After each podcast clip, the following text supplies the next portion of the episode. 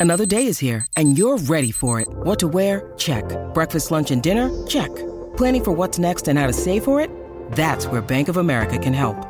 For your financial to-dos, Bank of America has experts ready to help get you closer to your goals. Get started at one of our local financial centers or 24-7 in our mobile banking app. Find a location near you at bankofamerica.com slash talk to us. What would you like the power to do?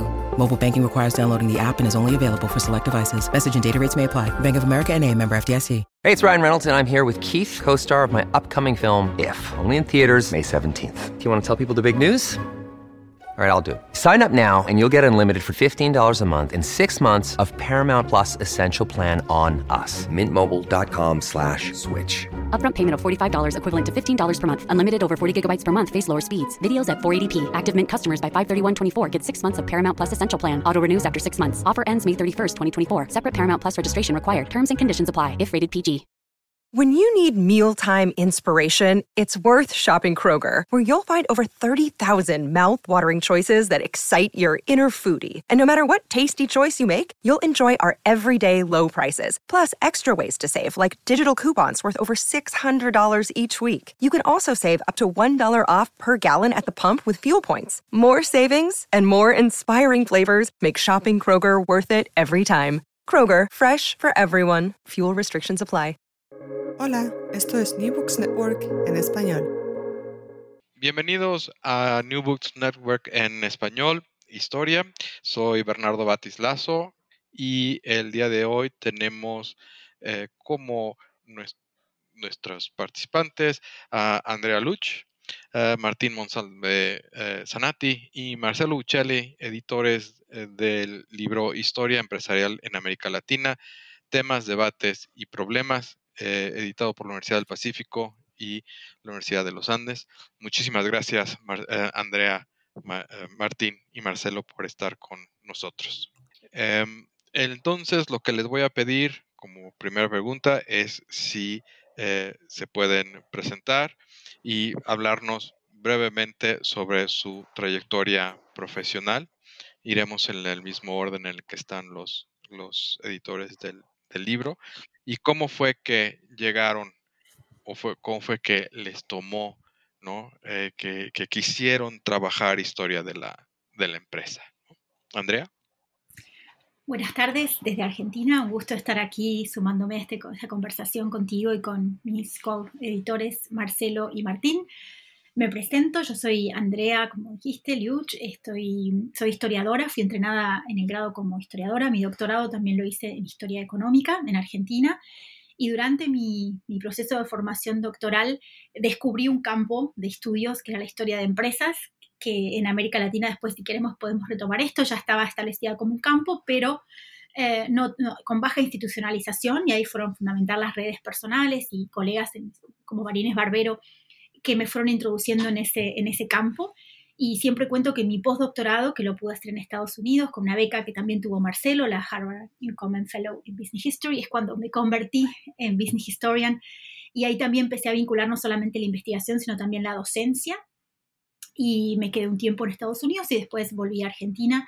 Y desde ese momento he estado vinculada con el Consejo Nacional de Investigaciones Científicas y Tecnológicas, que en su momento me financió el doctorado también me financió una beca postdoctoral y ahora ya en calidad de investigadora eh, y donde, digamos, seguía haciendo investigación, algo de docencia y también en los últimos años me he vinculado al grupo de historia de empresariado de la Universidad de los Andes en Colombia, que tiene una larguísima trayectoria en este campo y que en su momento estaban queriendo reforzar la enseñanza de la historia no de la perspectiva colombiana, sino de, de, América Latina, así que ahora tengo una identidad cruzada en muchas cuestiones, pero desde que ha empezado el COVID he estado en, en Argentina y realmente en este contexto de tanto encierro eh, y soledad personal en el trabajo fue un placer compartir el trabajo de coedición con Martín y Marcelo y, otros autores que después podemos, podemos comentar. Me paro aquí para dejar la palabra a mis, a mis colegas y después retomamos. Martín. Gracias Bernardo por la invitación. Bueno, yo soy Martín Monsalve de Sanati. Eh, trabajo en la Universidad del Pacífico, ¿no? en, en, en Lima, Perú. Y bueno, yo, me, yo empecé en realidad como, o sea, mi trayectoria es, digamos, es poco larga en cambios de tema, porque yo empecé, mi pregrado fue también en historia, ¿no? Más ligado a historia colonial. Luego hice el doctorado en Stony Brook University en Nueva York y este, me dediqué más a historia política del siglo XIX. ¿no? Y luego poco a poco, cuando fui trabajando más, ya este, después de la, del trabajo graduado, etcétera, me comencé a dedicar a la historia económica y particularmente llegué a la historia este, empresarial. ¿no? Y he trabajado, digamos, en cuestiones editoriales, ¿no? como la revista Apuntes de la Universidad del Pacífico, también, el, en el, también trabajé ¿no? hace algunos años en el fondo editorial. ¿no? Y, este, y bueno, estamos tratando de construir un área de historia empresarial en el, en el Perú, ¿no? Y ahora este, es muy interesante porque hay nuevos investigadores y hay otra generación de gente que comienza a investigar historia empresarial y entonces esperamos que con el tiempo no sea un área fuerte como lo es en Colombia o en Argentina. Muchas gracias, Martín. Marcelo. Buenas tardes, eh, Bernardo. Muchas gracias por la invitación. Eh, Marcelo Buccelli, trabajo en la Universidad de Illinois en Urbana-Champaign, en Estados Unidos. Em, mi llegada a la historia empresarial también fue un poco accidental, la verdad, como creo es a la mayoría de la gente. Eh, mi pregrado hace mucho tiempo fue en economía en la Universidad de los Andes y también obtuve un posgrado en economía. Y después mi doctorado fue en historia económica en Stanford, dirigido por Stephen Haber, quien es historia ahora económico puro.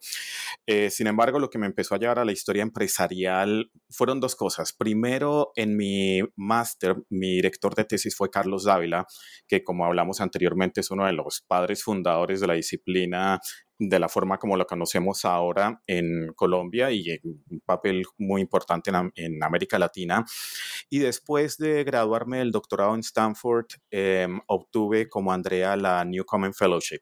Y ahí pues eso es donde realmente uno obtiene el sello o la marca eh, de, historiador empresarial, eh, sin ninguna duda.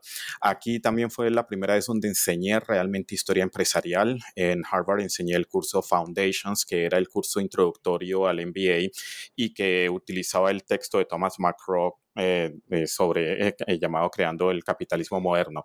Y después, bueno, he seguido trabajando más que todo en una facultad de negocios, pero tras eso empecé a involucrarme más en el Business History Conference y mi investigación pues ha tratado de cruzar lo que es eh, mi origen como economista más mi nueva vida laboral como profesor de administración junto con mi entrenamiento como historiador. Muchas gracias, muy amables. Em, vamos a hablar un poco de cómo es que se dio el, libro. En la, introducción mencionan ustedes que esto aparentemente fue una idea que apareció en una conferencia, quiero suponer en el Business History Conference, ¿no?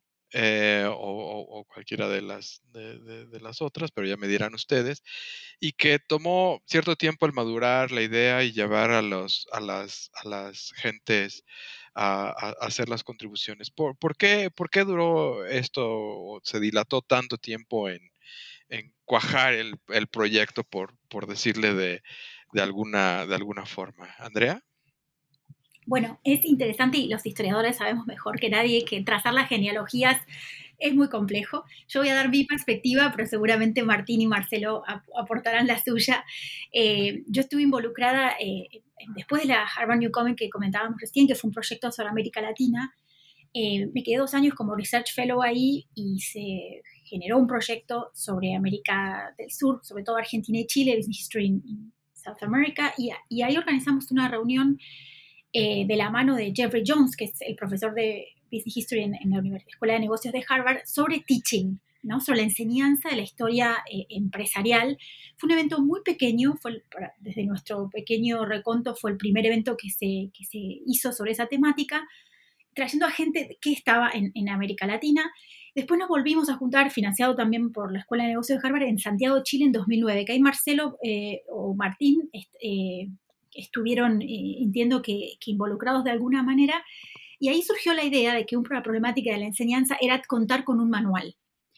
Eh, y ahí tuvimos discusiones si había que llamarlo historia de empresas o no, una serie de discusiones y, en ese momento empezó a tomar forma la posibilidad de escribir un manual de este estilo, no necesariamente este estilo, porque en ese momento iba más por temas, eh, y ese consenso quedó en el aire y no se concretó en parte porque este proyecto se discontinuó, el financiamiento siempre es clave, como sabemos en este tipo de iniciativas, siempre quedó en el aire, de hecho después sí, ahí organizamos en la Beach, sí, un evento que Marcelo, ahí sí creo que coordinaste conmigo, eh, no me acuerdo qué año, creo que fue en Miami, eh, y Martín también se, comenzó a involucrar desde la Universidad del Pacífico eh, y de hecho le voy a dejar que cuente la historia. Eh, el momento fundante fue, se, confluyeron todas estas iniciativas en un evento que hicimos en Lima en forma posterior, creo que fue 2018, donde también fue la Universidad del Pacífico la que nos ayudó financieramente y también el David Rockefeller Center. Entonces hay una serie de iniciativas que ya como grupo nos, nos juntábamos y discutíamos esta idea, pero creo que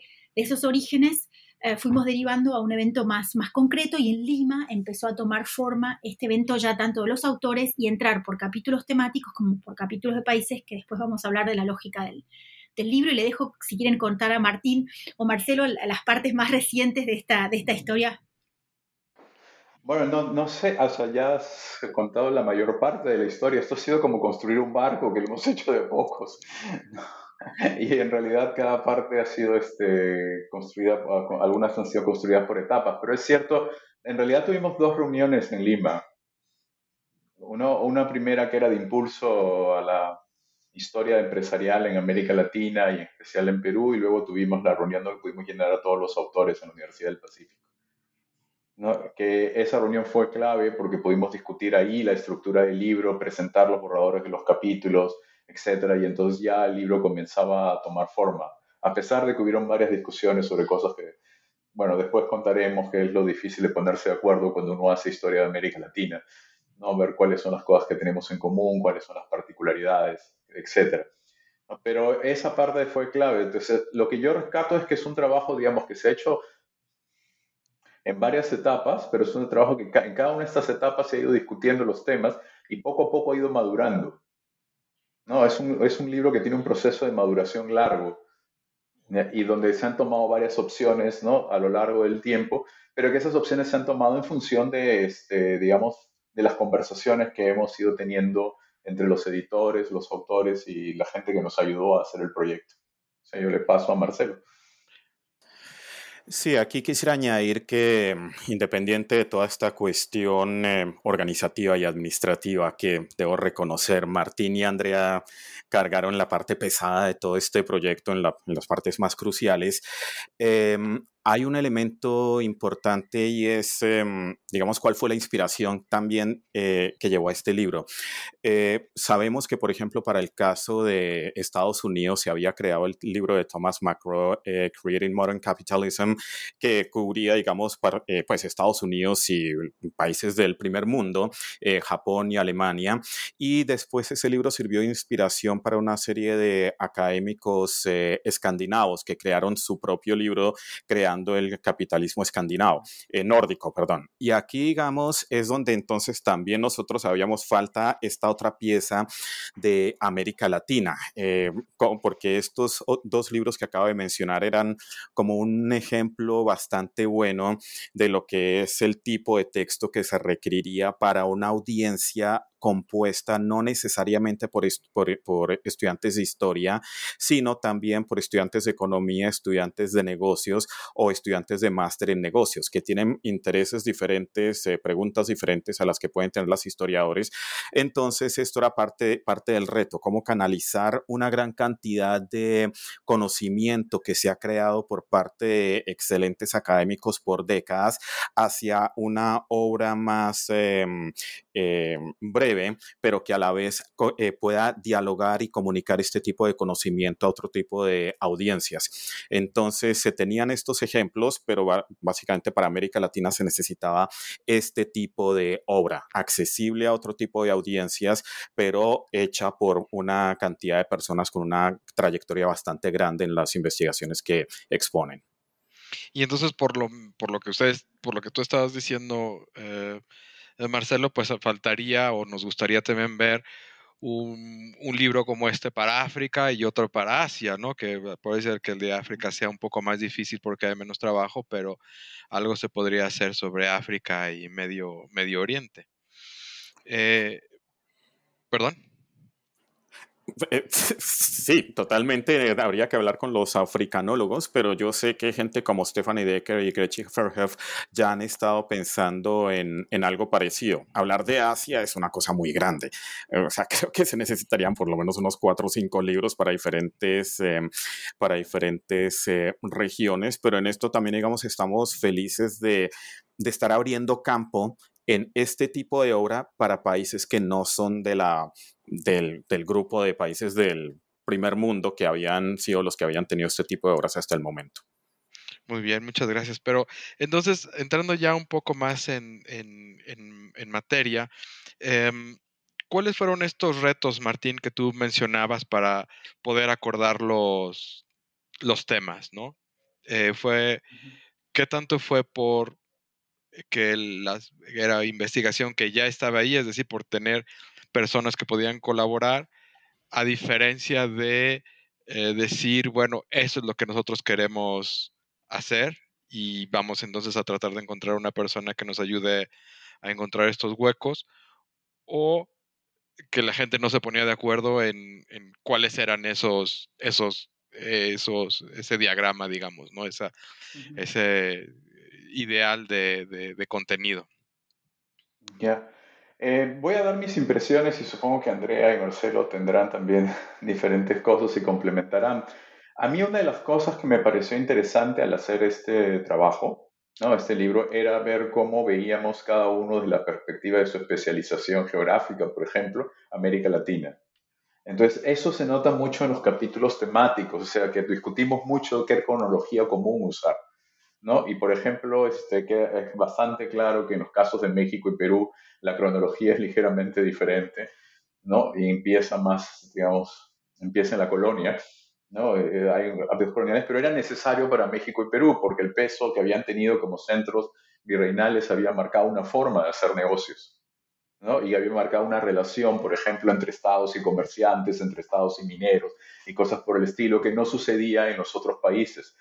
Entonces, de la misma manera, ¿no? La perspectiva regional era mucho más fuerte en Colombia, ¿no? Y en, algunas partes de en Brasil en, y en, tal vez en México, y entonces había que acomodar ese tipo de, de cosas. Entonces, eso fue muy interesante en el proceso de la discusión como, como grupo y en el resultado final, porque no solamente es que conversamos con literatura que ya existía de historia económica de América Latina, sino cómo encajar esa historia América, económica de América Latina en conversación con una historia empresarial buscar una cronología común, ¿no? Y que los capítulos este, temáticos, digo, por países, por casos, ¿no? Tengan una estructura común para que se demuestre que efectivamente existe una historia de la empresa en América Latina, pero respetando las particularidades de cada país y las características que hacen, digamos, un capitalismo a la mexicana, un capitalismo a la peruana o a la argentina, pero que en general podemos hablar de una región por características comunes, ¿no? Ese para mí es uno de, fue uno de los principales desafíos.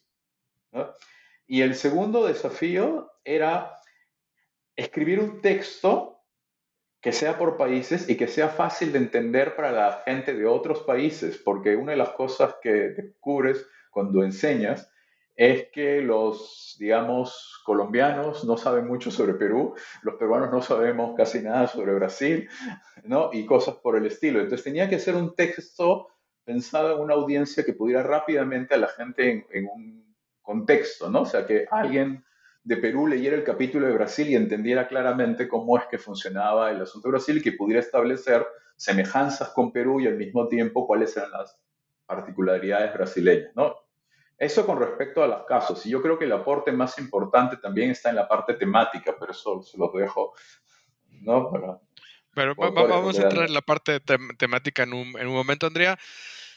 Pero de alguna manera, aunque, aunque Marcelo mencionaba esta, esta línea de, de, de McGraw y, y, de las gentes que han trabajado em, el, el, el, libro de capitalismo en nórdico, ¿no? Eh, aunque sí hay esos elementos en la primera parte para decir, bueno, estos son, esto es como se está formando el, capitalismo en diferentes países de América Latina y a la hora de poder leer los diferentes capítulos podemos ver un poco esos, esos temas y, e identificar, como, como dijo Martín, muy, muy fácil ¿no? O sea, muy, muy claro, más que fácil, muy, con un lenguaje muy claro y abierto, las diferencias y las similitudes entre los diferentes, entre los diferentes países y en, estas tendencias. Eh, no hay, me parece, o a lo mejor estoy equivocado, eh, una cuestión de entrar de lleno a decir, eso es como llega el capitalismo a América Latina o llega el capitalismo a, Colombia o a, Perú y esto es como hay una transformación, digamos, del pensamiento para mí medieval con el que llegan los, los primeros conquistadores, a lo mejor mercantilista, eh, todavía a hablar ya de un capitalismo moderno.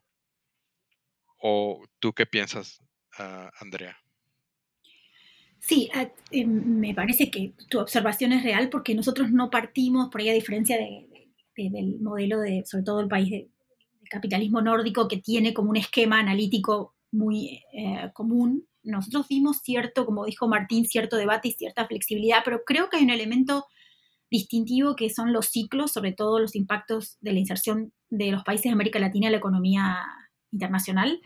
Creo que ese es un punto que está resaltado y que eso se ve claramente en la, en la periodización. Y si vos querés los formatos organizacionales dominantes eh, a nivel de la historia empresarial, entonces en casi todos los países aparecen los grupos, aparece el Estado, y la, importante influencia del Estado en la economía latinoamericana y las transformaciones en el tiempo, digo, porque no es fácil también tratar de sintetizar en, un espacio reducido y en un lenguaje accesible cambios que en algunos casos son varios siglos y en otros casos es casi dos o un siglo y medio. Entonces, efectivamente no, y esto un poco lo que dijo Martín que recuperó, hay, hay un intento de mostrar esa heterogeneidad ah, sin tratar de reducirlo a determinadas etiquetas o debates que nos lleven a la discusión del capitalismo, sino una discusión de cuáles han sido esos actores económicos o empresariales más importantes en diferentes contextos y cuáles han sido sus retos, sus desafíos, sus contribuciones a lo largo del, tiempo. Creo que esa fue una entrada común que pudimos consensuar. Eh, desde, mi, perspectiva, como editores, y que eso nos llevó tiempo, digo, hay un montón de cosas que no se ven en los trabajos de edición de ida y vuelta con, con los autores, y eso también, y quiero con esto cierro, le dejo la reflexión a Marcelo, que para mí también fue otro desafío, además de los dos que marcaba Martín, que es que América Latina es muy complejo, son 20 países, mucho más si, si sumamos al, al Caribe, eh, y el libro tiene, que puede ser incluso una debilidad, tú proponías en la reseña que nos compartíamos un segundo volumen, eh, que es la cobertura geográfica, ¿no? Estamos tomando seis países de América Latina y eso también se vincula no con decisiones eh, de exclusión, sino con el estado del desarrollo de la, de, la, disciplina en esos, en esos países, en donde todavía tenemos ciertos vacíos que no permitían proponer una síntesis como en el, como en el resto, ¿no? Entonces me parecía también plantear eso como un tercer, como un tercer desafío. Eh, Marcelo, no sé si quieras agregar algo particularmente sobre eh, unas ideas que yo rescato de lo que han dicho Martín y Andrea, y es el ver uh, América Latina como un gran bloque cuando en realidad pues son, son espacios diversos, ¿no? Y entonces poder encontrar esa, esas similitudes y esa heterogeneidad, ¿no? Que, se dan al mismo tiempo ah, para, para para propios extraños a veces es, es difícil. Sí, claro, sobre todo, o sea, si tenemos en cuenta la longitud em, temporal del trabajo, eh, alguien podría pensar realmente las comparaciones están un poco complicadas porque las diferencias en niveles de desarrollo entre los países eh, van cambiando, así como la importancia relativa dentro del continente de cada uno de ellos. O sea, alguien podría decir de pronto habría tenido para el, fin, para principios de siglo más sentido comprar a México con España, Argentina con Francia, Colombia con Corea. Eh, digamos, con el tiempo las, cosas, las cosas van cambiando y por eso es que encontrar los elementos en común, em, o sea, encontramos algunos elementos en común, así el, papel de las familias empresarias, el papel de las empresas multinacionales, la inserción en la economía mundial con cierta cronología que más o menos coincide entre los diferentes países, eh, industrialización con diferentes grados de éxito, en algunos lugares una cosa ridícula, en otros lugares algo fuerte, pero, pero vemos eh, eh, tendencias em, entre los diferentes países. Obviamente no queremos meter a todo el mundo en el mismo paquete, eh, pero a la vez eh, sí existen estos, em, estos elementos en comunes que fueron los que, los que utilizamos particularmente con los capítulos temáticos. Muy bien. Pues ya que los mencionas, Marcelo, no sé si quieras empezarnos a hablar un poco sobre capítulos temáticos. Em, sí, podría. Eh, pues tenemos, digamos, em, de pronto voy a empezar con el de Paloma Fernández y Andrea. Eh, sobre familias empresarias. bueno, ellas em, editaron también un libro que es como el clave de familias empresarias en América Latina y España. Y aquí, digamos, eh, en sociedades con este nivel de desigualdad en algunos momentos o de la necesidad de establecimiento de ciertas redes entre em, eh, para, para, para, poder desarrollar em, en negocios eh, las familias jugaron un papel bastante importante. Nuevamente aquí es donde alguien podría establecer paralelos con otras naciones eh, de las llamadas emergentes pero digamos esto es algo em, común para el caso de, de América Latina. En algunos países con mayores desigualdades obviamente las familias jugaron un papel incluso más importante eh, que en otros. Eh, digamos, el capítulo que escribí sobre empresas multinacionales eh, hace un recorrido bastante amplio sobre el qué sectores invertían las empresas multinacionales en diferentes momentos y vemos cierta coincidencia entre el tipo de política económica y en la forma como se insertaban en, los países en, en, la economía internacional y el tipo de inversión extranjera que llegaba a, a estos países. Esto, digamos, eh, las multinacionales siempre eh, generadoras de controversia y eso, eh, eso sí es común en toda América Latina. Yo creo que no hay país donde, donde no generen, donde alguna vez, algún momento, no haya habido al menos una persona que salió a echarle piedras a los policías pensando en las multinacionales. Y por otro lado, digamos, siempre, siempre con un desarrollo paralelo a la, a la política económica. tenemos el capítulo de, de Sandra Ley y Angélica Red sobre criminalidad, la pesadilla de todos los latinoamericanos eh, en diferentes grados y ah, eh, realizan un excelente estudio sobre cómo los empresarios se han adaptado a los altos niveles de criminalidad, sobre todo utilizando los, eh, los casos de Colombia y México. Y tenemos, por ejemplo, también el de Javier Durán sobre transporte, otra de las pesadillas de América Latina. Cualquier persona que haya estado en un embotellamiento de tráfico en América Latina sabe que el transporte es un problema grave y aquí, digamos, los orígenes de este, de este problema son, eh, son analizados en este capítulo. Y tenemos María Inés Barbero, una autoridad mundial en grupos eh, económicos, hablando también sobre la importancia de estos grandes conglomerados, así como las familias, así como las multinacionales, los grandes conglomerados también han jugado un papel importante en, todo, en, toda, la, en toda América Latina y los vemos en un desarrollo eh, el desarrollo temporal que hace, que hace María Inés. Y finalmente el capítulo de, Bernardita Escobar sobre la inserción de la mujer en el sector empresarial, América Latina, continente machista, y esto obviamente necesita, eh, o sea, el papel de la mujer necesita ser, todavía hay mucho que hacer como muestra eh, Bernardita en ese capítulo sobre este tema. Sí, a mí definitivamente el, capítulo de la segunda sección que más, más me gustó es, el de Bernardita, eh, precisamente porque además me, venía muy bien porque estoy haciendo un, trabajo sobre, sobre diversidad, eh, y, pero, pero me pareció eh, un, resumen excelente desde una perspectiva de género sin, y, tocando los, los, los, además del trabajo que ella misma ha, hecho que es muy interesante, eh, pero poniendo en un contexto de, largo, de largo plazo. Ahora no hemos dejado mucho, pero eh, Andrea, ¿cuál sería para ti entonces de esa segunda sección tu capítulo o capítulos favoritos? Qué, pregunta comprometida. Yo lo que quiero decir sobre eso. Eh, bueno, lo que quisiera resaltar.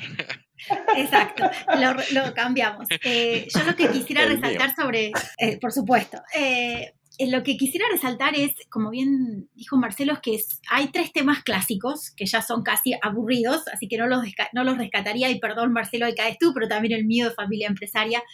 o grupos económicos, que son temas que están dominando, sobre todo en los últimos años, la, literatura, que tienen una función de síntesis eh, muy importante y en el caso tanto de Marinés como en el caso de familias, como en el caso de empresas, también avanzan más que otros tal vez en modelos analíticos, propositivos, de cómo interpretar a estos actores no solo en cuanto a su evolución en el tiempo y nuevamente la importancia de los contextos, si querés volvemos, porque yo creo que eso es un gran agregado del libro, ver a la acción de la empresa en América Latina, en sus contextos, cuando mucha literatura eh, no incorpora los contextos, los empresarios aparecen y enseñamos, sobre todo las escuelas de administración, y los contextos por ahí aparecen y desaparecen, aquí están en primer lugar. Entonces digo, para retomar esta idea, esos tres capítulos sintetizan temas que ya son más conocidos y quisiera rescatar que, eh, y por eso los, rescato, eh, estos tienen su valor, pero rescato más la novedad eh, propositiva de los otros temas. Sustentabilidad, un tema clave, veníamos hablando del cambio climático, con un esfuerzo de síntesis de, Jeffrey Jones, que es, una que es un especialista mundial en el, tema, sobre todo la perspectiva de negocios, la problemática de género y, como dices, diversidad, que tenemos una enorme pendiente, ¿no? Digamos, Bernardita tuvo que, luchar ahí con la escasez de trabajos, no solo historia de las mujeres, que es un campo que tiene un desarrollo enorme, pero sí de la, de la historia empresarial, eh, el tema de violencia efectivamente y el, tema de infraestructura y transportes. Entonces, me parece que hay un buen balance eh, en, esta segunda parte del libro entre temas clásicos y temas innovadores que también de alguna manera están poniendo agenda, ¿no? Eh, y agenda, y quisiera rescatar además agenda con mucha especificidad de los contextos, qué es relevante para América Latina, ¿no? Cómo, tenemos que pensar esas temáticas que son globales, que son universales, desde, desde nuestro subcontinente. Así que me quedo no por, por su calidad, sino por la originalidad temática, eh, como tú dices, buscando un capítulo de género. A mí también me pasó en ese capítulo que trabajamos con Erika sobre, sobre directorios y mujeres, donde encuentro una síntesis rápida sobre género. Aquí está. Pasa con sustentabilidad. Esos son temas que se conocen pocos, poco y me parece que ahí el libro, eh, además para enseñanza, puede cumplir un rol importante en la comunidad que esté buscando una, síntesis de lo que sabemos hasta ahora en esos temas. Sí, y exactamente lo que te, lo que te quería comentar o lo que les quería comentar es que desde el punto de vista de docencia, desde el punto de vista de enseñanza, pues para los que estamos metidos o hemos hecho algo sobre, sobre historia de la empresa eh, y, en América Latina, pues claramente estos, estos temas de multinacionales, eh, empresa familiar y, grupos, pues son, son importantes y son centrales y, troncales.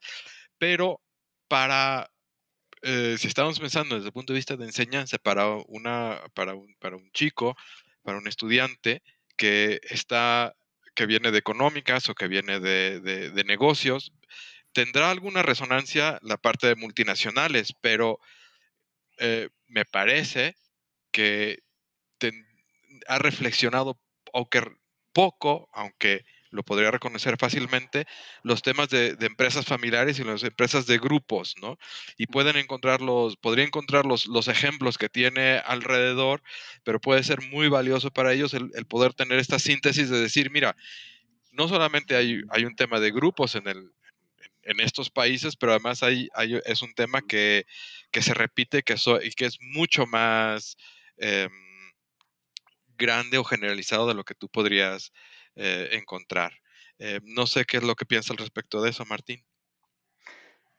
Sí, este, de acuerdo contigo y además quería añadir una cosa que quedó en el aire en, nuestra conversación en, el otro bloque, es que justamente estos capítulos temáticos son los que permiten poner a América Latina en un contexto más grande, porque precisamente cuando tú hablas de grupos económicos, o sea, tienes una síntesis en este libro de grupos económicos que un estudiante de administración o economía puede leer fácilmente, y entonces, claro, puedes buscar una comparación con grupos económicos coreanos, con grupos económicos este, Entonces, de pronto América Latina entra en un contexto global y puede este, interactuar. Y es fácil para el lector establecer esos vínculos porque los capítulos temáticos están hechos este, de una manera que es muy es fácil establecer este tipo de conexiones, o sea, y en el de sostenibilidad que hace Jeffrey Jones también se hacen varias comparaciones entre, por ejemplo, ¿no? América del Norte y América del Sur y, las idas y vueltas que tienen este tipo de cosas, ¿no? Eh, a mí me pareció, por ejemplo, simpático en ese capítulo eh, cómo la idea de sostenibilidad va y viene, por ejemplo, y que eso se puede comparar con otros países en la misma época.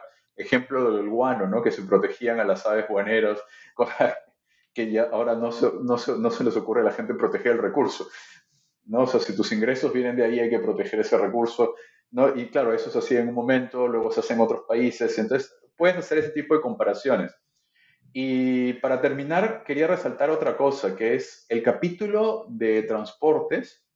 Es un capítulo que llama mucho la atención a los estudiantes de administración y economía, porque ellos han visto estos temas, pero nunca lo han visto en función de la empresa. ¿No? Y entonces ver, por ejemplo, y además, esto es la ventaja que tienen los textos por capítulos, que cada autor ha escogido, digamos, los países más representativos o más especiales. Entonces, hablar de transporte en los Andes, donde hay que subir 3.500 metros o 4.000 metros de altura y volverlos a bajar, ¿no? Para llegar este, luego a la selva, ¿no? Llegas a la Amazonía, te regresas, etc. Entonces, claro, tú te das cuenta cuál es la desafía, el desafío geográfico que tiene la empresa, ¿no? Si eres un empresario minero en el siglo XIX, en Perú, en Colombia, es muy difícil transportar maquinaria. ¿no? Es muy difícil llegar a un lugar a otro, no sacar esto, o sea, no solo transportar maquinaria, movilizar mano de obra y cosas este, de logística elemental. Te das cuenta, por ejemplo, qué importante es la aviación comercial cuando aparece, ¿no? O la transformación que significan las carreteras para las empresas, ¿no? O los puertos. Y entonces, ese tipo de cosas que un estudiante de, digamos, de economía y administración les ha estudiado en datos actuales, ¿no? Como déficit de infraestructura, etcétera, ahora la puede ver en contexto y en perspectiva histórica. ¿no? Y qué importante ha sido para el desarrollo. Entonces, esas cosas a mí me parecen claves de los capítulos temáticos, que creo que el libro aporta bastante para diversas disciplinas. Yo creo que sí, y también eh, cuando, cuando estabas mencionando esto, me, me, vino a la mente la, importancia de, de, las comunicaciones, ¿no? En, países que territorialmente son tan grandes y, y, tan, como tú has descrito, geográficamente tan difíciles, el, el poder coordinar una, una empresa, el poder coordinar actividades, que es un elemento central en, eh, en, en, la administración, pues se vuelve muy, muy difícil, ¿no? Y el, y el hablar de, mercados integrados, pues por lo mismo también. Eh, es una cosa que, que, nos ayuda a explicar que eh, como reflexión el, el, por qué se da ciertas industrializaciones, in, eh, industrializaciones después. Pero vamos a cambiar un, un, un poquito de tema ya para, para, terminar y no abusar de, de, su tiempo. Y es sobre el aspecto metodológico en, los, en el desarrollo de los, de los capítulos. Y yo creo, sin, sin tratar de provocar o tratando de provocar un, un poco la discusión, y es que eh, me parece que en todos los capítulos viene eh, reflejado el aspecto de trabajo de archivo y de, y de documento y de, y de series de, tiempo como, como elementos eh, centrales para el trabajo en, en, historia de la empresa. ¿Qué pasa con los tipos de metodologías? ¿Cómo las podríamos incorporar a un trabajo como, como este? ¿no? Sobre todo el reto de poder hacer trabajo de archivo en América Latina cuando no hay esos, esos grandes acervos de, de, material. Marcelo. Bueno, una cosa aquí con este libro era, mm, hay que recordar, de todas formas, la idea era tener una síntesis grande para el tipo de audiencia que no son necesariamente historiadores profesionales o gente que quiere ser eh, historiadora profesional. Aquí, en todo caso, eh, todos los autores de este libro han hecho trabajo de archivo en diferentes momentos y han, saben, digamos, lo que es ensuciarse las manos y en, en eso y, han, eh, y, y, traían esta experiencia para después em, eh, sintetizar nuevamente lo que han hecho anteriormente. Aquí en el futuro, esta, digamos, tu pregunta va más hacia, hacia el tipo de gente que quiere ser historiadora profesional más que la audiencia hacia la cual estaba dirigido este libro. Pero en todo caso, digamos, eh, obviamente sabemos que en América Latina eso es eh, un reto gigantesco.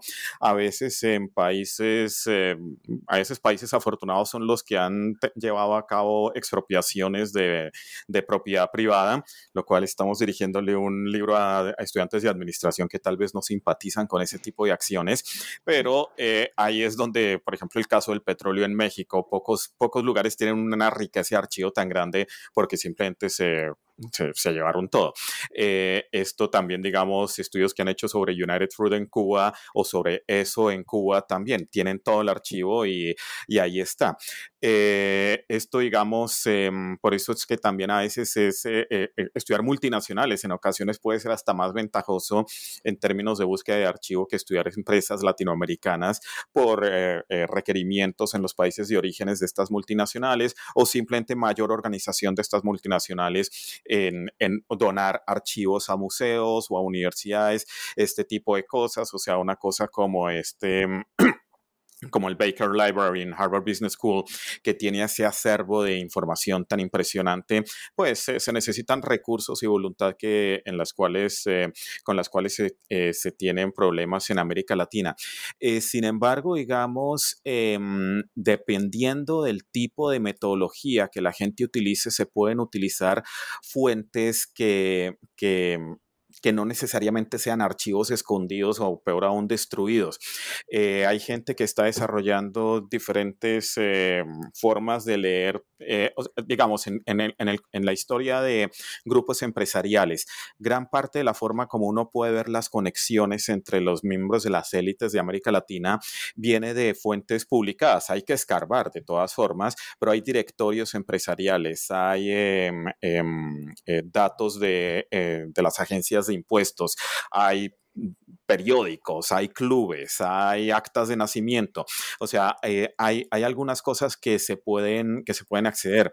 Eh, para los que eh, digamos, contamos con la suerte que los archivos nacionales de Estados Unidos tienen fecha de caducidad en términos del, de los secretos, en términos de no poder ser eh, vistos por gente externa.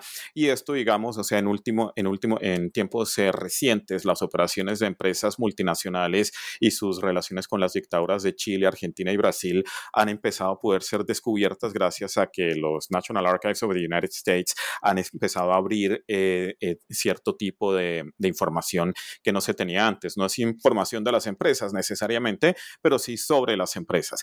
Y son, y son fuentes eh, primarias eh, eh, de todas formas. Y ahí entra también, pues, digamos, la, creatividad de, del historiador en ocasiones en encontrar información sobre un país en otro país, sobre, o sea, los británicos que tenían estos, estos informes de los cónsules tan completos en ocasiones, pues son mejores que lo que uno puede encontrar en los países de América Latina. Em, tal vez me explaye un poco y tal vez Andrea y Martín tengan otras cosas que añadir. Yo, yo lo que quería, me pareció interesante lo que vos señalás de la metodología, coincido plenamente con, con Marcelo que detrás de estas, de estas síntesis hay mucho trabajo de archivo, mucho tiempo de reflexión, mucho interés también de cruzar con ciertos debates teóricos y decir, bueno, ¿qué puede aportar América Latina a debates globales en nuestra disciplina? Me parece que esa es otra cosa muy, muy importante y que nosotros, sin que sea el, foco principal, también alentamos. Pero vos sabés que al principio, cuando vos preguntabas, eh, al principio de esta charla fue cómo discutieron este libro. Y, al principio es una forma muy tradicional de enseñar historia empresarial es por casos, ¿no? En muchas universidades es el método principal. Y nosotros no fuimos por ahí, si vos pensás, eh, sino que dijimos, hace falta una, experiencia más que el docente o el profesor. Martín tiene más experiencia porque lo está usando, yo lo voy a usar ahora este semestre que empieza ahora, vamos a ver los resultados. Eh, cada experiencia docente sabemos que es única, pero es el hecho de que el docente pueda sumar casos eh, para, a partir de discusiones generales.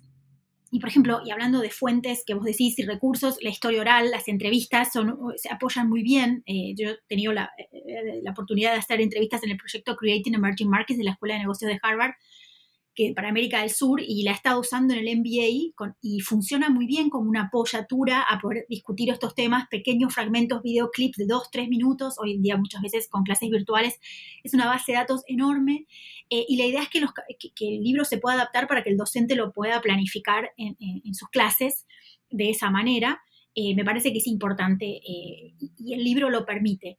Y luego con las metodologías comparto con, Marcelo que hay una explosión de métodos diversos y sobre todo el tema de cosechas de datos, ¿no? Con nuevas... Y, eso se está empezando a ver en América Latina. Lo que nos falta, y eso se discutió en las jornadas, las quintas jornadas de historia de, México, una pregunta de Carlos Marichal, todavía tenemos, creo que es un déficit de los latinoamericanos hacer eh, estudios comparativos. ¿eh? Las mayores estudios comparativos son colegas que están afuera, que tienen acceso a esas fuentes que dice Marcelo, bueno, los Estados Unidos, entonces están todos los países. por una cuestión de fuentes eh, y por una cuestión de acceso a recursos también. Eh, América Latina creo, y lo digo como una investigadora basada en América Latina que está tratando de hacer una investigación sobre temas de marcas comerciales comparada, es un esfuerzo enorme, ¿no? Compartir, lo hemos discutido, eh, y eso creo que es una, es una materia pendiente que, nos debemos como, como investigadores. Esas serían mis reflexiones. Martín, no sé cómo ha sido tu experiencia ya utilizando el... El libro, este, bueno, yo este, lo, hemos utilizado y funciona bastante bien en la forma que justamente estaba planteando Andrea. O sea, es un, y es un libro por la, la parte temática y la parte de casos de países que combina muy bien con este, fuentes primarias usadas en clase, especialmente porque un alumno de administración o economía no está acostumbrado a tener, a usar fuentes primarias, ¿no? Entonces, por ejemplo, este, es buscar en bases de datos, este, ¿no? Del Banco Mundial o de alguna cosa, antes cosas relacionadas con el transporte. Y se puede hacer la relación, o sea, lo que hace interesante el libro en clase es que la conversación entre pasado y presente y futuro es muy fluida, justamente por la forma en que está estructurado por casos y por temas. Y entonces permite que el docente pueda utilizar las entrevistas, puedo utilizar este, datos de, bases de datos sobre este, la primera globalización, compararlos con el proceso actual, etcétera, y ese, y ese tipo de cosas. como metodología de, de, enseñanza permite el libro una fluidez de métodos, ¿no? Que pueden incluir desde la presentación de un caso, ¿no? Dentro de el análisis de un país, por ejemplo, ¿no? hasta una investigación, digamos, hasta una presentación de una base de datos más numérica, ¿no? para ver cuestiones de transporte, criminalidad, etcétera, ¿no? combinados de presente y pasado, cosas por ese estilo. Y en cuanto a lo que planteabas de la metodología, sí, la metodología en, en historia empresarial para América Latina es, este, es problemática por los archivos, o sea, hay países que tienen más desarrollo de archivos que, que otros, y lo que decía Marcelo, sí, a veces es mucho más fácil analizar Unilever que este, la empresa local peruana, ¿no? ¿no? Que, hace, que hace lo mismo. Ya es mucho, más, es, mucho más fácil hacer una de las cosas. Pero creo que una de las cosas que es clave y que ha sido clave en la historia, latino, eh, historia empresarial latinoamericana es la combinación de fuentes. ¿No? Es tratar, o sea, esta cosa que combinamos varias fuentes para establecer el análisis de un caso, ¿no? y combinamos fuentes numéricas, fuentes, este, registros de marcas o registros de patentes para ver este, ¿no? introducción de tecnologías en empresa y ves registros de patentes y al mismo tiempo ves las actas de directorio, las que se puedan ver, ¿no? o informe de los cónsules, etcétera, que es lo que decía Marcelo. Entonces, una de las cosas que ha sido este, muy importante eh, para, para la historia empresarial en América Latina es que creo que todos los historiadores dedicados a esto hacemos una combinación de fuentes y la otra cosa que hacemos es, como este es un campo que en América Latina nació en conjunto, comparamos mucho con los otros países, aunque hagamos el caso de Perú, hagamos el caso de Colombia, etc. Que eso, por ejemplo, es más difícil en, en campos de historia política o, o, de historia social. Creo que la ventaja que tiene la historia empresarial en América Latina es que el, la disciplina nació en conjunto, es decir, se reunían gente de diversas partes de América Latina y conversaban sobre estos temas de, empresas, de historia empresarial. Entonces siempre hubo una comunicación. Entonces no hay, no hay como, digamos, tradiciones historiográficas separadas, sino hay tradiciones historiográficas conectadas. ¿no? Y eso permite mucho la investigación, porque te, te ayuda a entender cuáles son metodologías que han usado otras personas. Muchas gracias, Martín. Pues bueno, para terminar, una última pregunta a cada uno de los tres.